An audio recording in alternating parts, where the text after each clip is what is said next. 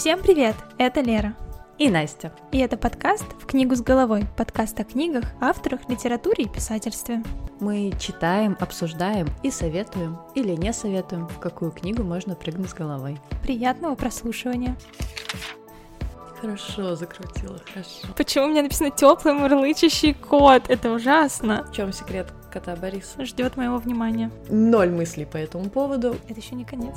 И больше никогда не были онлайн. Там дальше не продолжить, да, уже? Ну, он скорее просто не понимал, что кого. Положительных вибраций тебе захотелось. На чем мы остановились? А, на том, что я такая энергичная и... Обычно я пою и танцую. Но ты не расслабляйся, пожалуйста, мне нужен компаньон. Ты меня немножко шокировала таким началом. Это хобби, расслабьтесь. Погнали. Всем привет! Я Настя, напротив меня сидит Лера, и мы собрались после работы в пятницу вечером, чтобы рассказать вам про новую порцию интересных книжечек. Вот такие у нас жизненные приоритеты.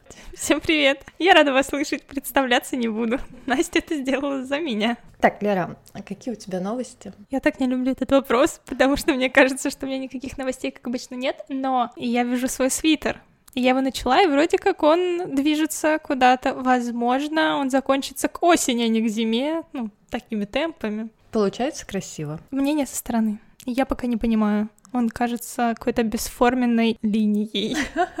На самом деле у нас мало новостей, потому что мы делаем вторую запись за этот месяц, так как мы поставили, во-первых, цель выходить регулярно с выпусками И мы этого вас. придерживаемся. Да, все верно. Поэтому от записи до записи прошло не так много времени. Но, ребята, я вам сейчас расскажу. Спросила у Леры и отвечу на этот вопрос сама. Настя сегодня энергичная. Второе дыхание. Я в шоке. Вот что подкаст животворящий делает. Вы бы видели, как горят ее глаза. Это все гель для душ с ароматом ладана. Пахнет смертью. Пахнет смертью. Так вот, ребята, я сейчас читаю просто невероятную книгу, от которой я не могу оторваться. И почему я такая энергичная, я хочу скорее записать подкаст и пойти дочитать книжку. Это детектив, а что за детектив, вы узнаете в следующем выпуске, но он прекрасен, сто процентов. Просто очень давно такую классную книгу я не читала, особенно в жанре детектив, поэтому я в диком восторге. Я купила еще, кстати, две книжки. Про них тоже, я надеюсь, э, расскажу в ближайшее время. Вообще, у меня очень оптимистичные планы прочитать две с половиной книги до конца месяца. Напоминаю, что мы записываемся 26 января. Держите за меня кулачки, Я и все все получится. пальцы. Лера в меня верит, вы тоже поверьте. И я вам обязательно расскажу, что же это за книжки, когда их прочитаю, но хочу сказать, что я сама абсолютно не знаю, о чем они, потому что что? Выбирала книжку по обложке. Почти. Первую книгу я выбирала по обложке, а вторую книгу я перешла на новый уровень, и я ее выбирала по рецензии на обложке, а рецензию к этой книге написала Патти Смит. Я, как самый, наверное, большой фанат Патти Смит, просто... Я даже не прочитала рецензию, серьезно. Я просто увидела, что рецензию на эту книгу написала Патти Смит, и я уже была на кассе с этой книгой. Ноль мыслей по этому поводу, поэтому Будем прочитаю, надеяться, расскажу. что она тебе понравится. Даже если не понравится. Ее прочитала Патти Смит, и все. Этого достаточно. Возможно, вероятнее всего, следующий выпуск будет снова про детективные книги, потому что я тоже читаю, я уже в прошлом выпуске, по-моему, говорила о том, что я читаю детективную книгу. Да, я в этом месяце читаю супер медленно, все еще ее не добила и не притрагивалась к ней с прошлого выпуска. Но я очень надеюсь, что я ее дочитаю, потому что о чем-то рассказывать дальше нужно будет. Если что, я и моя стопка прикроем тебя на этом фронте. Но ты не расслабляйся, пожалуйста, мне нужен компаньон. Все, я думаю, можно переходить к Да. официальной части про книжечки. Обычно я пою и танцую. Сегодня все поменялось. Так, сегодня моя очередь первая, правильно? Все верно. Я расскажу сегодня о книге «Тринадцатая сказка» Дианы Сеттерфилд. По воплям Насти вы могли догадаться, от кого она ко мне пришла.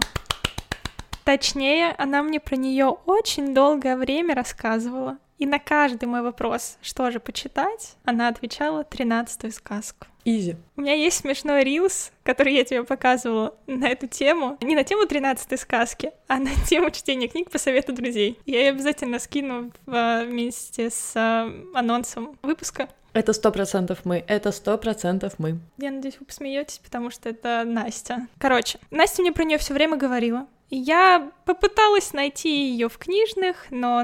Не сильно. Не сильно попыталась, но и не сильно она где-то была. Это правда. Я перепроверила за Лерой на всякий случай. И в один из дней, видимо, сильно отчаявшись, она решила взять это в свои руки и вручила ее мне в руки. Купила, принесла завернутую красивенько книжечку. Но я все равно очень долгое время ее обходила стороной. Когда ты получил в подарок книгу, но есть нюанс. Долгое время обходила ее стороной, но потом не могла оторваться и прочитала ее дня за полтора, наверное. Подожди, подожди. А я же говорила. Спасибо за внимание. Какая ты. Все, что я читала, все, что меня поражало, все, что вызывало у меня эмоции, я пересказывала Антону, но он меня не так, чтобы прям слушал внимательно. Ну, он скорее просто не понимал, что кого. Но он не особо читает книги, поэтому и не особо любит такой формат. Не очень мне повезло, я бы так сказала. Я поддерживала каждые твои голосовые. Но у меня была под боком Настя, которой я отправляла множество голосовых сообщений в моменте. В общем, она сама виновата, что посоветовала мне эту книгу и потом слушала все, что я испытываю. И ответила на каждый. Те, кто меня близко знают, знают, что ответа ждать надо долго. Так вот, и не факт, что на ты каждый. дождешься. Я работаю над этим. Настя не рассказывала мне, о чем эта книга. Она просто мне ее советовала, поэтому я не знала, о чем она. Я не знала даже каких-то маленьких фрагментов, поэтому была абсолютно с чистым восприятием. Чистый лист. Чистый лист.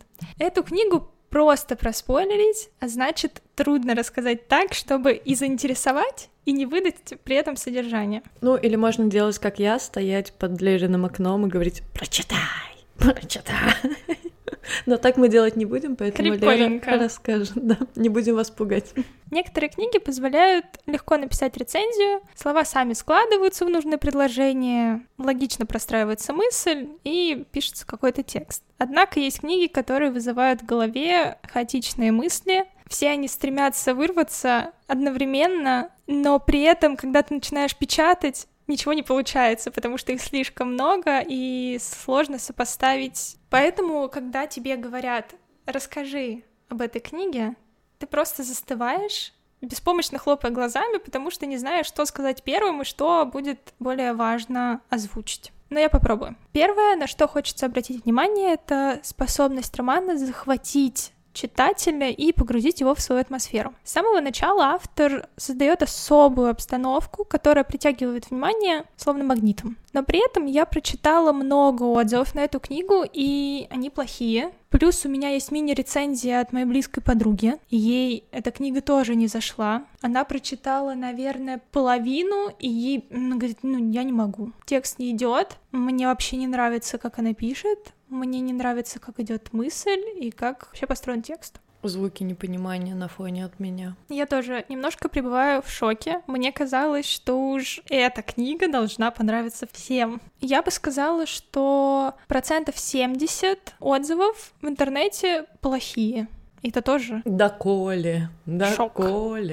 Описание в романе содержит в себе большое количество деталей, героев, местности, домов, в общем, окружающей среды, что в свою очередь создает ощущение присутствия и позволяет полностью погрузиться в историю. Я бы сказала, что такой подход присущ книгам классики британской литературы, особенно ее женской части. Тут очень много от Бронта, Джейн Эйр, Джейн Остин. Плюс эти авторы с их произведениями упоминаются в работе, авторами вдохновлялась. Немножечко не хватило атмосферы, если сравнивать с авторами, которые я перечислила перед этим, но все равно она им не уступает. Главная героиня рассказывает о том, что для чтения нужно принять правильное положение чтобы не навернуться, если зачитаешься, и погрузиться глубоко в книгу. В работе очень много отсылок о том, как читать, как принять правильное положение для читания, мои ненавистные лайфхаки для чтения. Настя знает, насколько сильно я не люблю эту тему, насколько сильно она меня раздражает, и когда люди начинают говорить о каких-то лайфхаках для чтения, у меня случается какой-то культурный шок, наверное, так сказать. У меня начинают трясти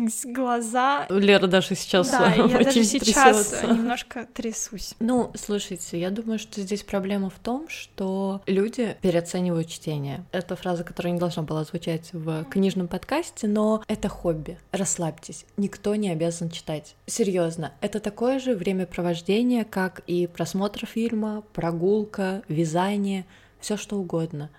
Это просто классное времяпрепровождение. Это для расслабления, Всё верно. для подпитки своего мозга, не знаю, какой-то фантазии новой, что-то такое, потому что все эти челленджи или какие-то... Ну ты там давай, челленджи-то не трогай.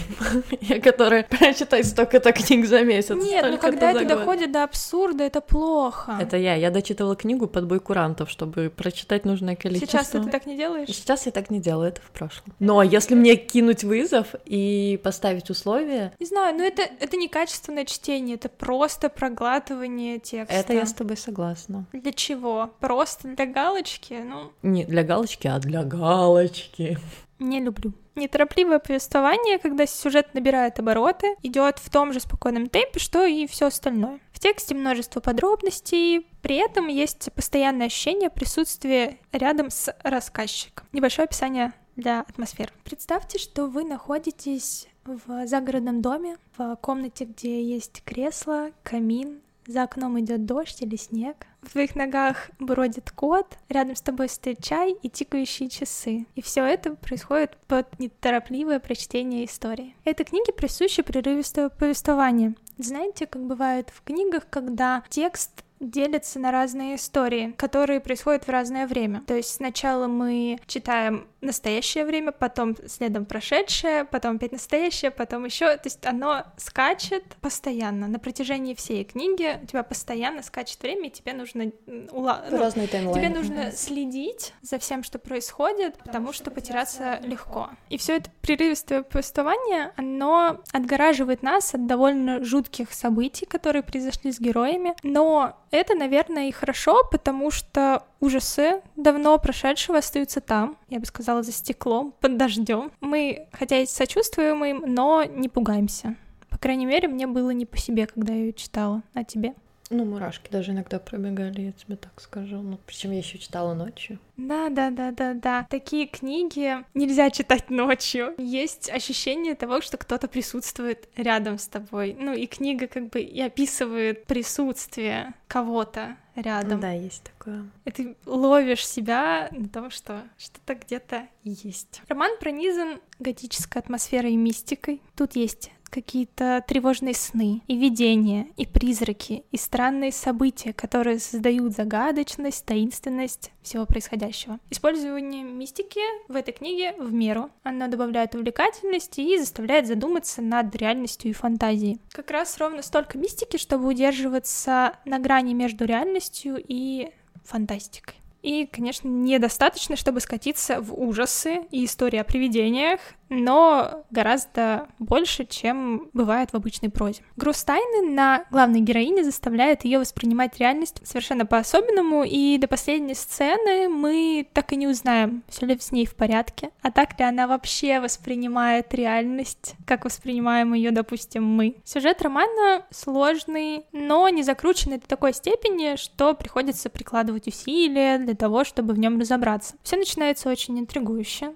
Женщина с выдуманным именем по кусочкам, мелкими отрывками повествует о своем прошлом, собирая их в книгу биографию. А вот настоящую ли? Это придется узнать. Ведь эта женщина известная писательница и сказочница. Во всем мире никто не знает ничего достоверного о ней. Да и она сама, верно, забыла, кем она вообще была раньше. Интересно было слушать, как к ней приходили журналисты, которые пытались выведать у нее реальную историю ее жизни, но никому не удавалось, потому что она каждый раз выдумывала новую историю. Но при этом она так классно рассказывала все эти истории, что журналисты, уходя, были очень довольны тем, что у них есть какой-то новый забавный или наоборот интригующий материал. А есть ее адрес? Мне очень нужно сходить к ней на пару сеансов. Но вторая героиня, Маргарет, записывающая эти истории, воспоминания, намерена докопаться до истины, и ее условием при написании этой биографии было то, что леди Винтур должна говорить ей только правду и ничего больше. Постепенное развитие событий и тайн создают интригу и заставляют читателя задуматься над происходящим в романе. Разделение сюжета на два слоя добавляют глубину и интерес к истории. Первый слой — это Маргарет, ее жизнь, ее собственные тайны,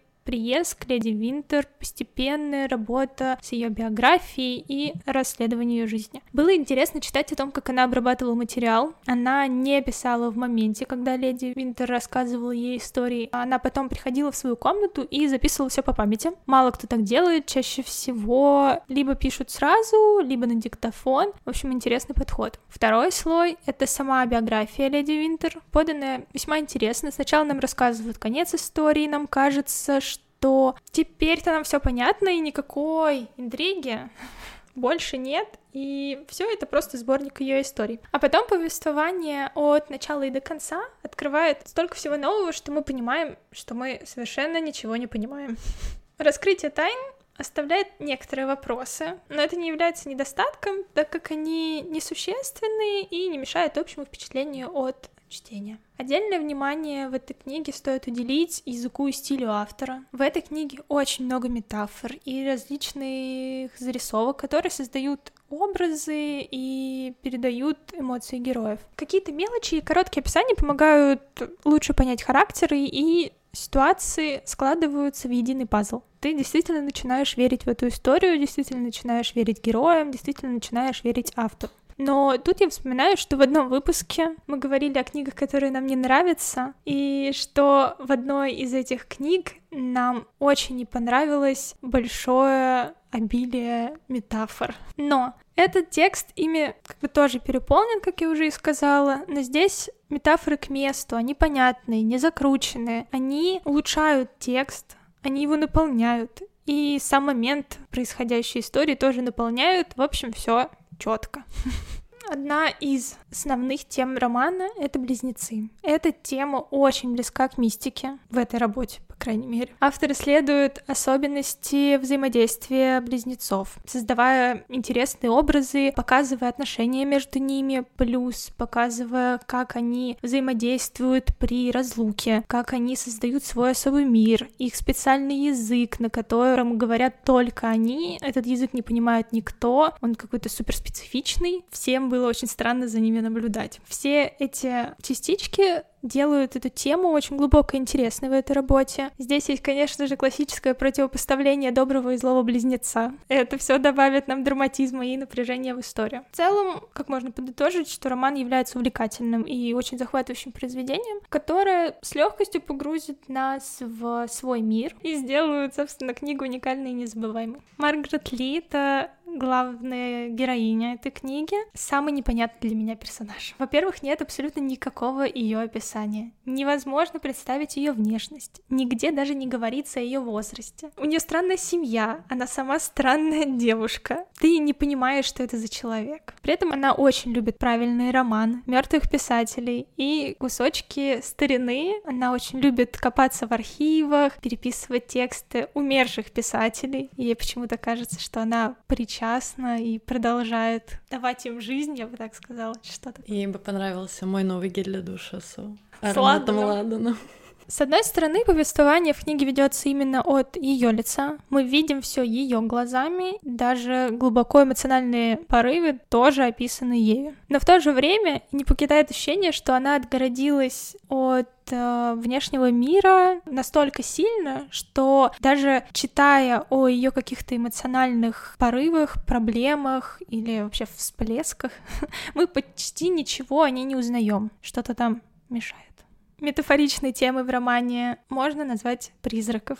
Под призраками понимаются не те самые призраки из фильмов, сериалов. Скорее здесь понимается то, как призрачна жизнь, как люди остаются невидимыми и прозрачными для кого-то или до окончания истории. То есть все какое-то очень мифическое. Тут также присутствуют призраки погибших персонажей. В этой истории призраков явно больше, чем живых людей. Мы очень много читаем о тех людях, которых уже нет. Финал этой книги — это точно в духе главной героини, которая любит, чтобы все заканчивалось правильно. Правильная концовка, правильные книги. На все-все-все вопросы, даже самые крошечные, вроде чего-то имени, допустим, даются ответы, все секреты раскрываются, ничего не остается неопределенным, никто не оставит вас в подвешенном состоянии. И это отлично на самом деле. Спасибо большое за такую Потому что слишком много книг вокруг, с открытыми концовками. И хочется хоть где-то получить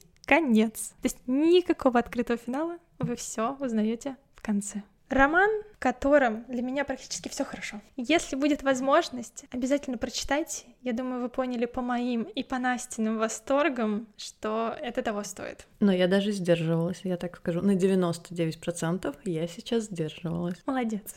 Спасибо. Только ты видела мою неудержимую энергию. Лера, я очень рада, что тебе понравилась эта книга, и я присоединяюсь к твоему рассказу про нее. И правда, искренне всем рекомендую, советую. Мне кажется, как раз вот для холодного времени года это самое то. Но она почему-то у меня для осени. Для осени? Хорошо, вы можете оставить ее в закладочках и подождать до осени, Вернуться если... к ней осенью. Да, если у вас есть терпение. Но! И я рекомендую прочитать ее сейчас. Но если что, вы можете прочитать какую-то из техник, которые я посоветую вам сейчас. Перетягивание канатов, получается. Ну что, я сегодня расскажу вам про две книжки, которые абсолютно диаметрально разные по стилю, настроению, но не менее классная. Ну и, собственно, первая книга, не буду тянуть, она называется «На горе. Тоска по уходящему сезону».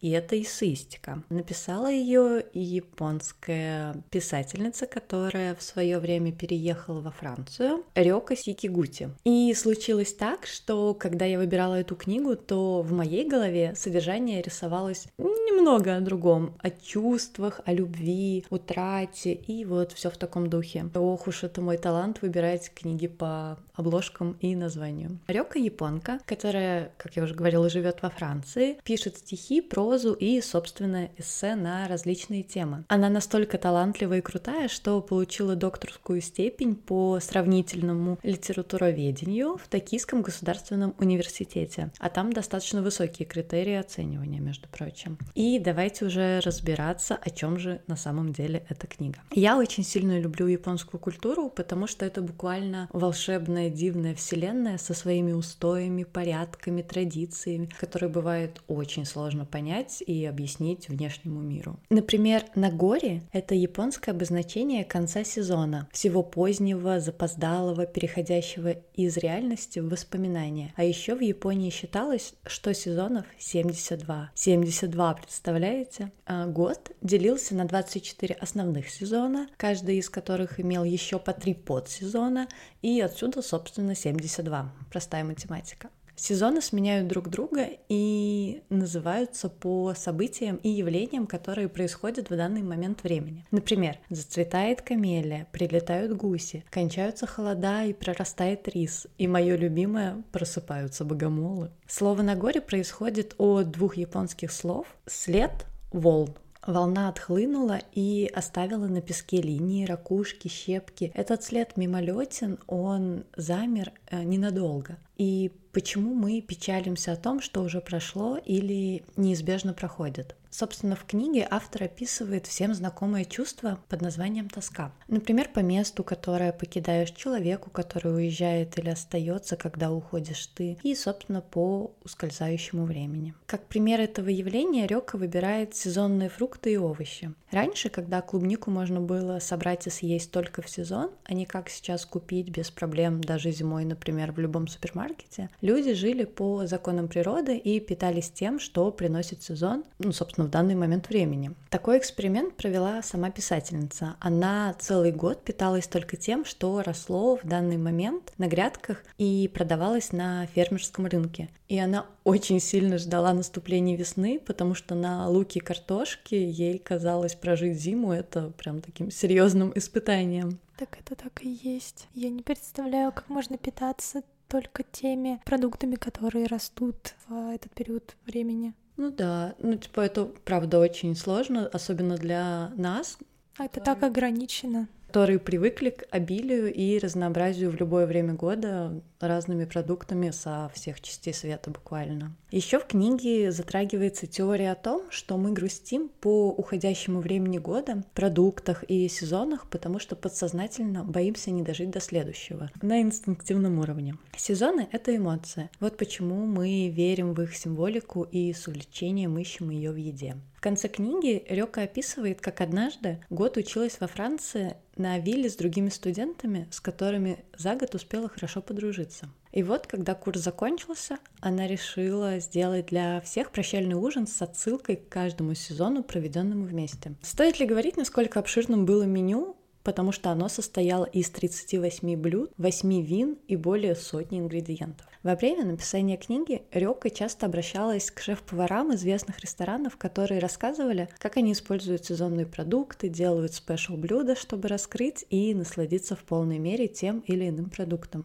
А еще о том, как консервируют, замораживают и делают заготовки летних фруктов и овощей, а также ягод на всю зиму, чтобы придумать и сделать потом из всего этого новые и интересные сочетания вкусов. Если любите эссеистику и рассуждения на такие темы, то вам точно понравится эта книга. Она не очень большая, это буквально на один вечер, поэтому я бы, наверное, рекомендовала для тех, кто именно любит рассуждения, а, любит потом в своей голове еще поспорить с этим или там кому-то что-то рассказать. Ну, в общем, для тех, кто любит порассуждать. И вот так незаметно мы перейдем ко второй моей книге, которая зацепила меня буквально с первых страниц и не отпускала до самого конца. И справедливости ради, она не должна была попасть ко мне в руки примерно никогда. Потому что я, как уже очень много раз говорила, что военная тематика — это всегда мимо меня. Так же, как и книги, где главные герои дети. А тут прямо комбо. Но это совершенно особенная история. Итак, книга называется «До свидания, мальчики» автора Бориса Балтера. Действие происходит в курортном городке на берегу Черного моря. Конец мая, солнце, пляж, зной и раскидистые тени от цветущих акаций. Блин, я бы там сейчас с удовольствием оказалась. Да, на месяцочек. Ну, слушай, на две недельки тоже неплохо. На месяцочек. Ну, помечтай. Главные герои — трое друзей-мальчишек, которые заканчивают 10 класс, дают последние экзамены и мечтают о светлом и уже таком близком и счастливом будущем. Володя, например, мечтает стать геологом, как муж его сестры, а еще он влюблен в рыжеволосую Инну, которая младше его на два класса. Саша хотел стать врачом и пойти по стопам своего отца, а Витя выбрал для себя профессию учителя, потому что с его терпением и добротой лучшую профессию и не придумать. Саша и Володя тоже встречаются с девчонками, с Женей и Катей. Они все проводят много времени вместе, гуляют, ходят на пляж, в кино, на концерты гастролирующих артистов, которые часто приезжают в курортный городок развлекать туристов. Повесть начинается с того, что после экзамена по математике наших троих друзей вызывает секретарь городского комитета комсомола по имени Алексей. Он, как э, прирожденный оратор, произносит пламенную речь о том, что ребята должны обязательно поступить в военное училище, так как являются отличниками и всегда служили примером для всей школы. Конечно же, они сходу соглашаются, потому что такое было время. Раз партия требует, значит надо. К тому же их воображение живо расписало, как они три года вместо пяти лет учебы на других специальностях ходят в белых кителях, с блестящими на солнце золотыми пуговицами и командуют флотом. Потому что сомнений, что они попадут куда-то, кроме службы во флоте, нет. Кого же еще брать, если не их, тех, кто всю жизнь прожил у моря во флот? Рассказав вечером обо всем родителям, они сталкиваются с неожиданностью, а именно никто не поддерживает их идею. Интересно, почему? Да, сюрприз. Сюрприз, сюрприз. Матери плачут, а отец Вити даже дал сыну в глаз, и он потом ходил с фингалом. Такие вот новости. На утро ребята встречаются и вместо того, чтобы готовиться к следующему экзамену, продумывают план, как бы переубедить родителей. И ответ находится. Идея состоит в том, что про них должны написать в местной газете под названием «Курортник». Статья должна была выйти, и в ней должны были расписать, какие они выдающиеся и как в них нуждается армия. Очень интересный способ. Да, и он срабатывает. Газета выходит, ребята получают свою порцию славы от одноклассников. Они, правда, их встретили аплодисментами, говорили, какие они молодцы и как они хотят на них равняться. И родители смягчаются, давая зеленый свет на эту затею. Что будет дальше, знаем мы с вами, а те, кто на страницах книги даже не представляют, что произойдет буквально в самое ближайшее время. Я сейчас читаю эти строчки, у меня по коже бегут мурашки, если честно. Эта книга очень атмосферная. Каждая строчка пропитана лучами солнца, солью от волн, яркими летними звездами, дружбой, наивностью и первой любовью. Но все равно есть какой-то вот этот, знаешь, кто-то дышит тебе в затылок, что-то военное и такое. Скоро будет кошмар, ужас и травма.